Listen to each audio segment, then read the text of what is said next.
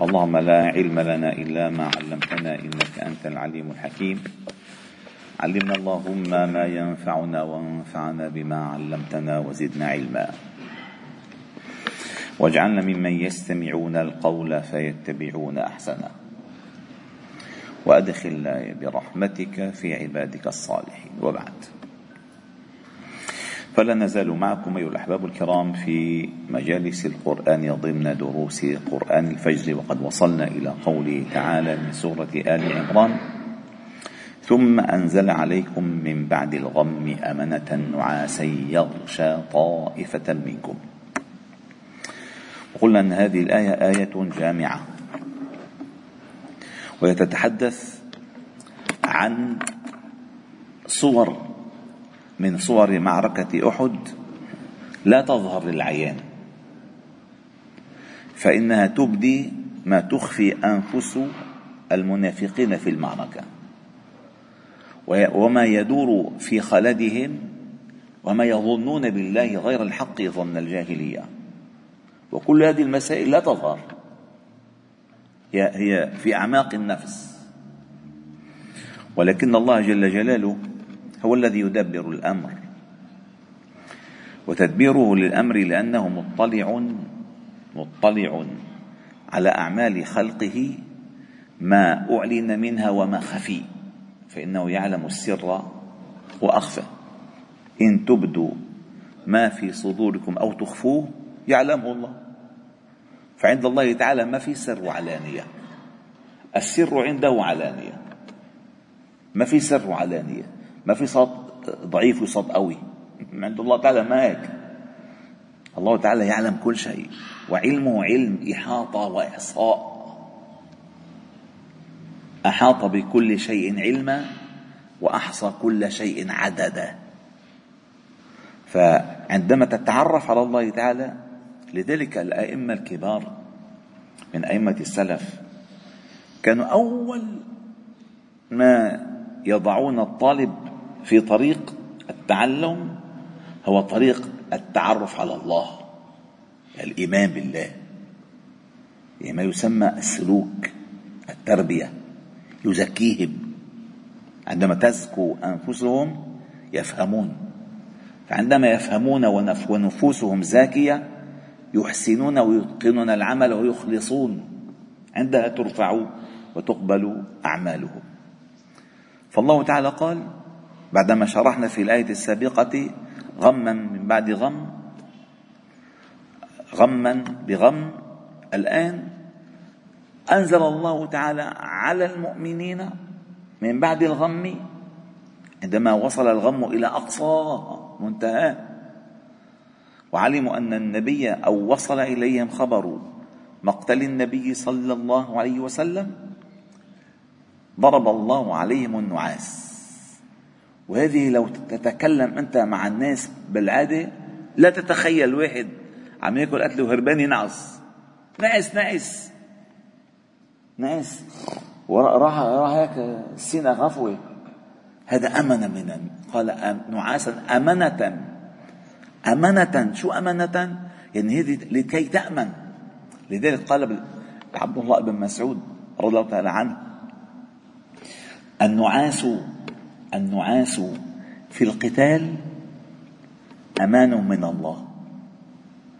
والنعاس في الصلاة وسوسه الشيطان. وعم يصلي. لا وصلنا هذا من الشيطان. ليش انغبت ما انت في حضرة الله في صلاتك. فإذا نعست رحت. أما الآن ترى ويخشى على قلبك. وأنت ترى الرؤوس تتطاير والأطراف تتقطع. والصفوف تنكشف فبتنعس بتروح بتنسى. بتنسى. سبحان الله. فهذا العكس. فابن مسعود كان يقول النعاس في القتال من الله أمنة والنعاس في الصلاة من الشيطان وسوسة. وسوسة. فقال الله تعالى قال أمنة نعاسا يغشى طائفة منكم. يعني النعاس مثل هلا مثلا إذا هلا كان نحن هون كنا بالجامع. وطلعنا على الكراج وشتت الدنيا بالكراج. بتشتي على طائفة من الناس ولا بتشتي على الكل؟ على الكل. الشمس تضرب الكل. البرد بيضرب الكل. أما هنا النعاس نزل على طائفة من الناس من المؤمن آه، آه، آه، أصحاب غزوة أحد. طائفة نعسوا وطائفة ظلوا فايقين عم يلاقوه ويبدأون تختلج صدورهم بما لا يرضي الله تعالى. قال يغشى طائفة منكم. وطائفة الثانية اللي دلوا مصحصحين قد أهمتهم أنفسهم أي بفعل ما لا ينبغي. يظنون بالله غير الحق ظن الجاهلية. وقال الإمام ابن عباس ظنهم بالله تعالى ظن الجاهلية هو تكذيبهم بالقدر. تكذيبهم بالقدر. أنه لو كنا في بيوتنا ما قتلنا ها هنا لو ما خرجنا ما قتلنا ها هنا لو سمعوا لو سمعنا كلمة حالنا وما ردينا على النبي صلى الله عليه وسلم ما قتلنا ها هنا هذا تكذيب بالقدر. والله جل جلاله من حكمته ولطيف آه، إشاراته في القرآن العظيم ذكر الجاهلية في أربع مواضع فبدأ بها هنا بقول ظن الجاهلية ثم ذكر في سورة المائدة حكم الجاهلية ثم ذكر في سورة الأحزاب تبرج الجاهلية ثم ذكر في سورة الفتح حمية الجاهلية. وكل منهم مدرسة من المدارس ينبغي أن ينتبه من الإنسان من الانزلاق بها. فظن الجاهلية هي هو البداية. لأنكم كما تعلمون أن تصرفات الإنسان فرع, فرع عن تصوراته. فما تتصوره أنت في نفسك تخرجه قولا أو فعلا. فتحسين الصورة والفكرة والقضية في ذهنك هو الذي يحدد سلوكك. لا يزني الزاني حين يزني وهو مؤمن. فعندما وجد وجد الخل من الداخل وجد الخل من الخارج. فتقييم السلوك البداية يبدأ من الداخل وليس من الخارج. لذلك قال قال أئمتنا التحلية. قبل التخلية ولا التخلية قبل التحلية؟ التخلية قبل التحلية. أول شيء بتخلي يعني بتخلي الأمور الشوائب ثم تضع. هلا بقول لك مثلا بدي أحط لك مثلا على الحيط بابيتا مثلا بضل يمسح الغبرة وينظف الب... ليش؟ بقول لك مشان ما تعمل بأسات مزبوط هلا تدين الناس للأسف أغلبه منه لاصق مزبوط منه لاصق أي شيء بينتشو. ليش؟ ما منظف. ما منظف. بيروح بيحط قنين الدبس دبس رمان إيه بعدين بعد ما خلص القنينه كب الدبسات قال بده يضيفك حليب. شو بصير بالطعمة؟ تختلف لأنه ما خلى صح قبل أن يحلي. فينبغي التخلية قبل التحلية. والتخلية لا تصح إلا مع التربية. والتربية لا تصح إلا بسلم بسلم التزكية. فإذا ما كان في تحلية ما كان في تحلية وتربية وتزكية التدين تدين صناعة صينية بينتزع بسرعة. شكل كثير حلو كثير حلو. بس أول فتنة فإذا أوذي في الله جعل فتنة الناس كعذاب الله. بتزل القدم فورا. فالله تعالى قال بدأ فقال يظنون بالله غير الحق. شو هذا الظن؟ ظن الجاهلية أي لا لا يؤمنون بالقدر أن الله هو المتصرف بهذا الكون ولا يكون شيء إلا بإذنه. عندما الله تعالى قال لموسى وجئت على قدر يا موسى. موسى ما كان يدري أين يذهب. موسى عليه السلام عندما قضى موسى الأجل وسار بأهله عتمة الدنيا الليلة باردة ما شايفين الطريق شافوا ما بعيد وهج نار. وهج نار. قال لعله هناك في ناس قاعدين هونيك فمن خلالهم يا بجيب شوية نار بنتدفى يا بنجيب شوية أكل بناكل يا بنعرف الطريق وين. وكل هذه المسائل ليست هكذا. لأن الله قال وجئت على قدر يا موسى ما تظنه هو أنت ليس ما يرسم أو ما يقدر لك. الله هو الذي يقدر الأمور. فهؤلاء وقعوا في هذا الظن لأنهم يستأهلون. ليس الإيمان عندهم آه، الإيمان الكامل أو الحقيقي. ظن الجاهلية.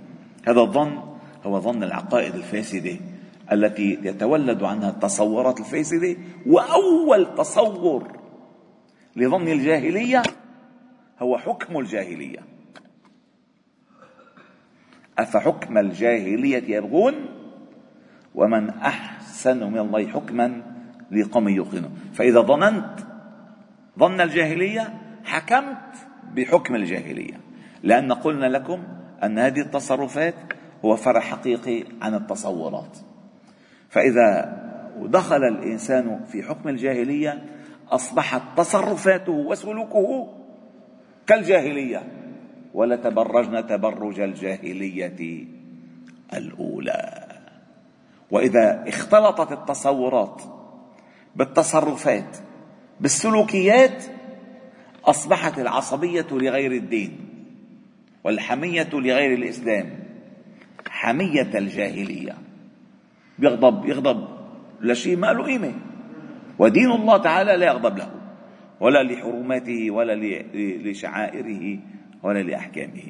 فإذا هذه أمور الجاهلية بالترتيب. أظن الجاهلية وحكم الجاهلية وتبرج الجاهلية وحمد الجاهلية. ظن الجاهلية بالعقائد وحكم الجاهلية بالتشريع وتبرج الجاهلية بالسلوك وحمد الجاهلية بالولاء. والعصبية والانتماء. كل هذه ممنوع. ماذا قال النبي صلى الله عليه وسلم في حجة الوداع؟ قال لهم ألا وإن الجاهلية موضوع تحت قدمي هذه.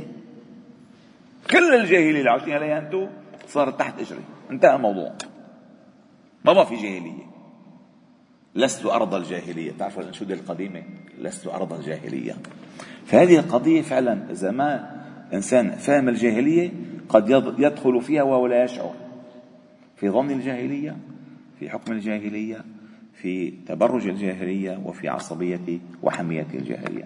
ثم الله تعالى قال ما هو الآية عظيمة يعني مهما والله ما حكينا فيها فيها مدارس. يقولون هل لنا من الأمر من شيء؟ طيب موجودين نحن؟ لا نستشار ألا يؤخذ رأينا؟ هل مع حكم الله تعالى حكم؟ هل مع أمر الله تعالى أمر؟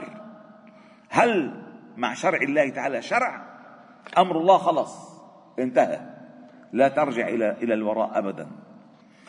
يقولون لو كان لنا من الأمر شيء ما قتلنا أو يخفون في أنفسهم ما لا يبدون لك. معك بس منهم معك. بالظاهر عم يقاتلوا ولكن ما عم يقاتلوا ليسوا معك. يقولون لو كان لنا من الأمر شيء ما قتلنا هاهنا وما سلبت أموالنا ولا قتل رؤساؤنا ولا تعرضنا هذا الخطر. يظنون أن الفرار الفرار آه، مما يحذرون ينجيهم مما كتب عليهم. يا الله. قل لن ينفعكم الفرار. إن فررتم من الموت أو القتل لن ينفعكم. يأتيكم الموت ولو كنتم في بروج مشيدة ولو محصنين بده يجي الموت. فالموت يأتي حيث يقدر الله لا حيث أنت تحذر وتخاف وتقتحم.